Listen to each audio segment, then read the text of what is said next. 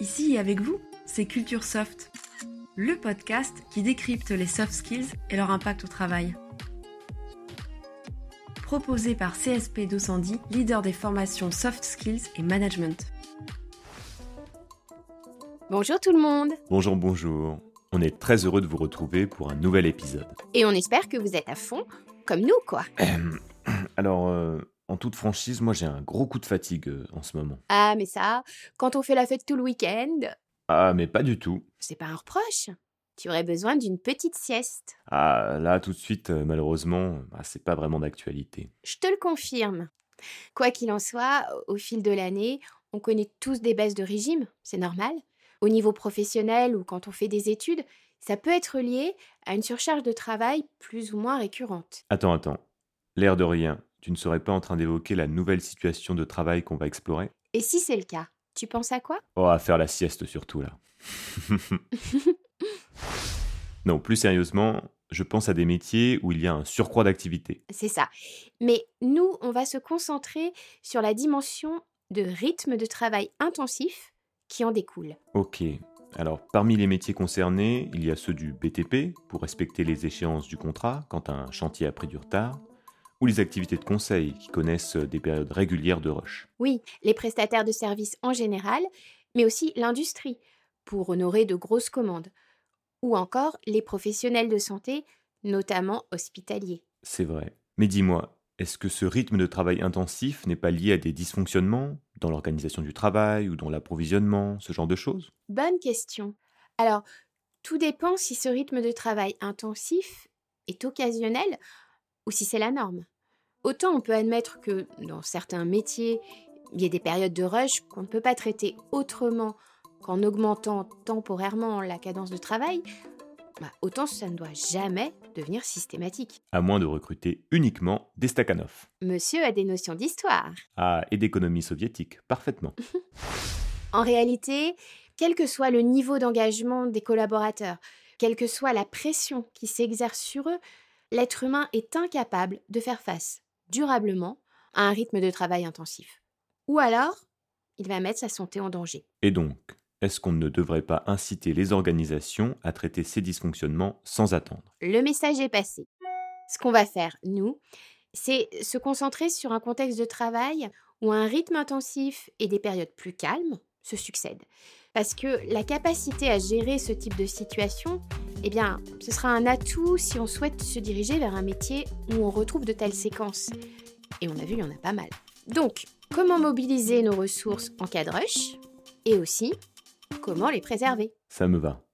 Eh bien, je suppose qu'il faut avant tout savoir gérer son temps. C'est vrai, mais on va commencer par autre chose. Ah bon? Bah par quoi? Par la connaissance de soi, et en particulier, la connaissance de nos rythmes chronobiologiques. Ça a un rapport avec notre horloge biologique? Carrément. Cette horloge interne détermine le rythme naturel de notre corps. Et elle est située dans le cerveau, dans l'hypothalamus. Yes. Le bon réglage de nos rythmes chronobiologiques agit sur notre sommeil, sur notre humeur, sur notre vigilance, notre comportement alimentaire et, in fine, sur nos performances physiques et cognitives. Ah oui, ben surtout, en somme. Oui. D'ailleurs, on parle souvent d'hygiène de vie, on a raison, mais on devrait aussi parler d'hygiène de la lumière. Euh, d'accord. Euh, bah, je, je veux quand même bien d'autres d'autres infos. C'est l'alternance lumière-obscurité qui permet de synchroniser notre horloge interne. Typiquement, si tu bosses le soir sur ton ordi parce que ton volume de travail explose, eh bien, la lumière bleue de l'écran va retarder la production de mélatonine dans ton organisme. Et la mélatonine, c'est une hormone essentielle pour le sommeil. Exactement. Ouais, et ce qu'on vient de dire, c'est aussi valable pour d'autres types d'écrans. Regarder une série sur sa tablette, euh, mauvais plan donc? Visiblement, désolé. Et donc, en ce qui concerne la charge de travail, il faut faire très attention à la stratégie qu'on adopte pour y faire face. Je veux bien, mais si on n'augmente pas ses horaires de travail, comment on va assumer ce trop-plein Par une bonne connaissance de nos périodes d'efficacité. C'est vrai que le matin, par exemple, moi, je suis plus dynamique que l'après-midi. Donc, j'ai intérêt à programmer des activités qui nécessitent une grande acuité intellectuelle sur ce temps-là. Voilà. Ça suppose que tu puisses décider toi-même de ton organisation personnelle ce qui n'est pas le cas dans toutes les entreprises. Mais c'est la tendance malgré tout. Oui, heureusement. Et comme tu es moins efficace l'après-midi, tu vas donc effectuer des tâches qui demandent un plus faible niveau d'implication. On parle bien ici de gestion du temps, non? Mhm. La connaissance de soi est une soft skills qui en alimente beaucoup d'autres, dont la gestion du temps, effectivement. Et il n'y a pas une question de méthode de travail aussi? L'évaluation du temps nécessaire, par exemple, pour accomplir une tâche? Tout à fait. Si tu décides d'effectuer une tâche donnée quand tu disposes de deux heures, alors qu'il t'en faudrait quatre, bah, tu ne vas pas réussir. Et en plus, ça va ruiner le reste de ton planning. Ah, et puis ça va aussi me stresser à fond. Ok, je comprends. La gestion du temps repose sur un juste dosage de nos efforts en fonction de nos possibilités. Bonne formulation. Cela dit, quand tout se bouscule, ce dosage ne suffit plus. Il faut aussi apprendre à prioriser. Je sens qu'on va parler d'un ex-président des États-Unis, Eisenhower. Eh oui, sa fameuse matrice permet de classer les tâches en fonction de leur importance et de leur urgence. On distingue ainsi les actions qu'il faut accomplir immédiatement et celles à effectuer dans un second temps sans trop attendre parce que leur objectif est stratégique. D'autres tâches peuvent être déléguées à des pairs ou de proches collaborateurs si le professionnel concerné est manager. C'est alors aussi un moyen de les valoriser. Un exemple de tâche à déléguer, la demande d'un prestataire qui a besoin d'une information urgente ou d'un conseil que l'on n'est pas le seul à pouvoir fournir. Évidemment, cette délégation se prépare. Mieux vaut y aller progressivement pour que la personne à laquelle la tâche est déléguée, et puis celle qui délègue la tâche, eh ben, que ces deux personnes le fassent en toute confiance. Et puis, me semble-t-il, certaines actions peuvent être carrément abandonnées. Les réflexions consacrées à des sujets sur lesquels on n'a aucune prise font partie de cette catégorie. Sur la matrice d'Eisenhower, je crois qu'on est bon. Est-ce qu'il y a d'autres leviers à actionner quand on fait face à un rythme de travail intensif? Bien sûr. Est-ce que tu as entendu parler des sept lois du temps? Euh, Oui, alors dans ces lois, il y a celle de Pareto, non? Si. Ce sont des, des principes qui se rapportent à la gestion du temps. Ils ont été élaborés par des chercheurs en sciences de gestion, mais pas uniquement. Laborie, par exemple, était neurobiologiste et chirurgien. Ah d'accord. Alors attends, dans ces sept lois, il y a donc celle de Pareto, celle de Laborie et... euh, On ne va pas toutes les citer, mais il ne faut pas hésiter à aller chercher des infos en ligne. ce qu'on peut retenir, c'est que 20% de nos actions induisent 80% de nos résultats. Oh oh Tu connais ton petit Pareto sur le bout des doigts. Je confirme. Autre loi importante, celle d'Illich. Au-delà d'un certain temps passé sur une tâche, l'efficacité chute. Vive les pauses alors? Waouh Exactement. Même en période de rush, il ne faut pas négliger ces brefs moments d'aération du cerveau. A l'inverse, comme nos capacités de concentration sont fragiles, il faut limiter les interruptions.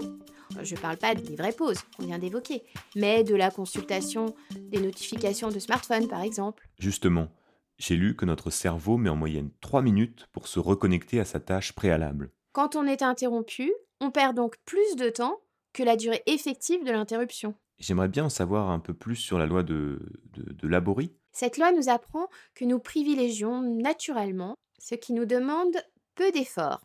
Étonnant, hein? En contexte de travail intensif, eh bien, il faut s'extraire de cette tendance et commencer par les tâches les plus exigeantes. Bon, on est bien armé pour affronter un rythme de travail intensif maintenant. C'est vrai. Après, il peut y avoir des, des périodes durant un ou deux jours où ton rythme de travail va encore plus s'emballer. Là, les tops vont t'aider. Euh, les, les quoi? Les TOP, techniques d'optimisation du potentiel.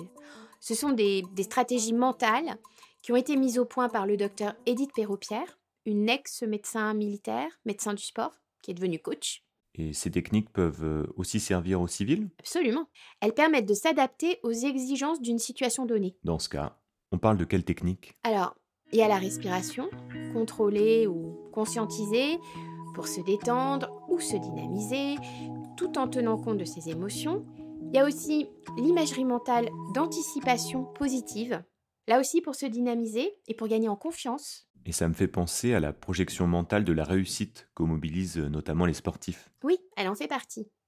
Et puis, pour gérer le stress ou, ou des temps prolongés d'activité statique, eh bien, il existe des exercices musculaires de décontraction ou d'étirement qu'on va effectuer en parallèle d'un travail d'imagerie mentale. Wow, mais ça a l'air vraiment top. Ha ha ha Alors, je ne sais pas vous, mais moi, je me sens regonflé à bloc. Tant mieux. J'espère que cet épisode nous a fait le même effet à tous. On se retrouve très vite.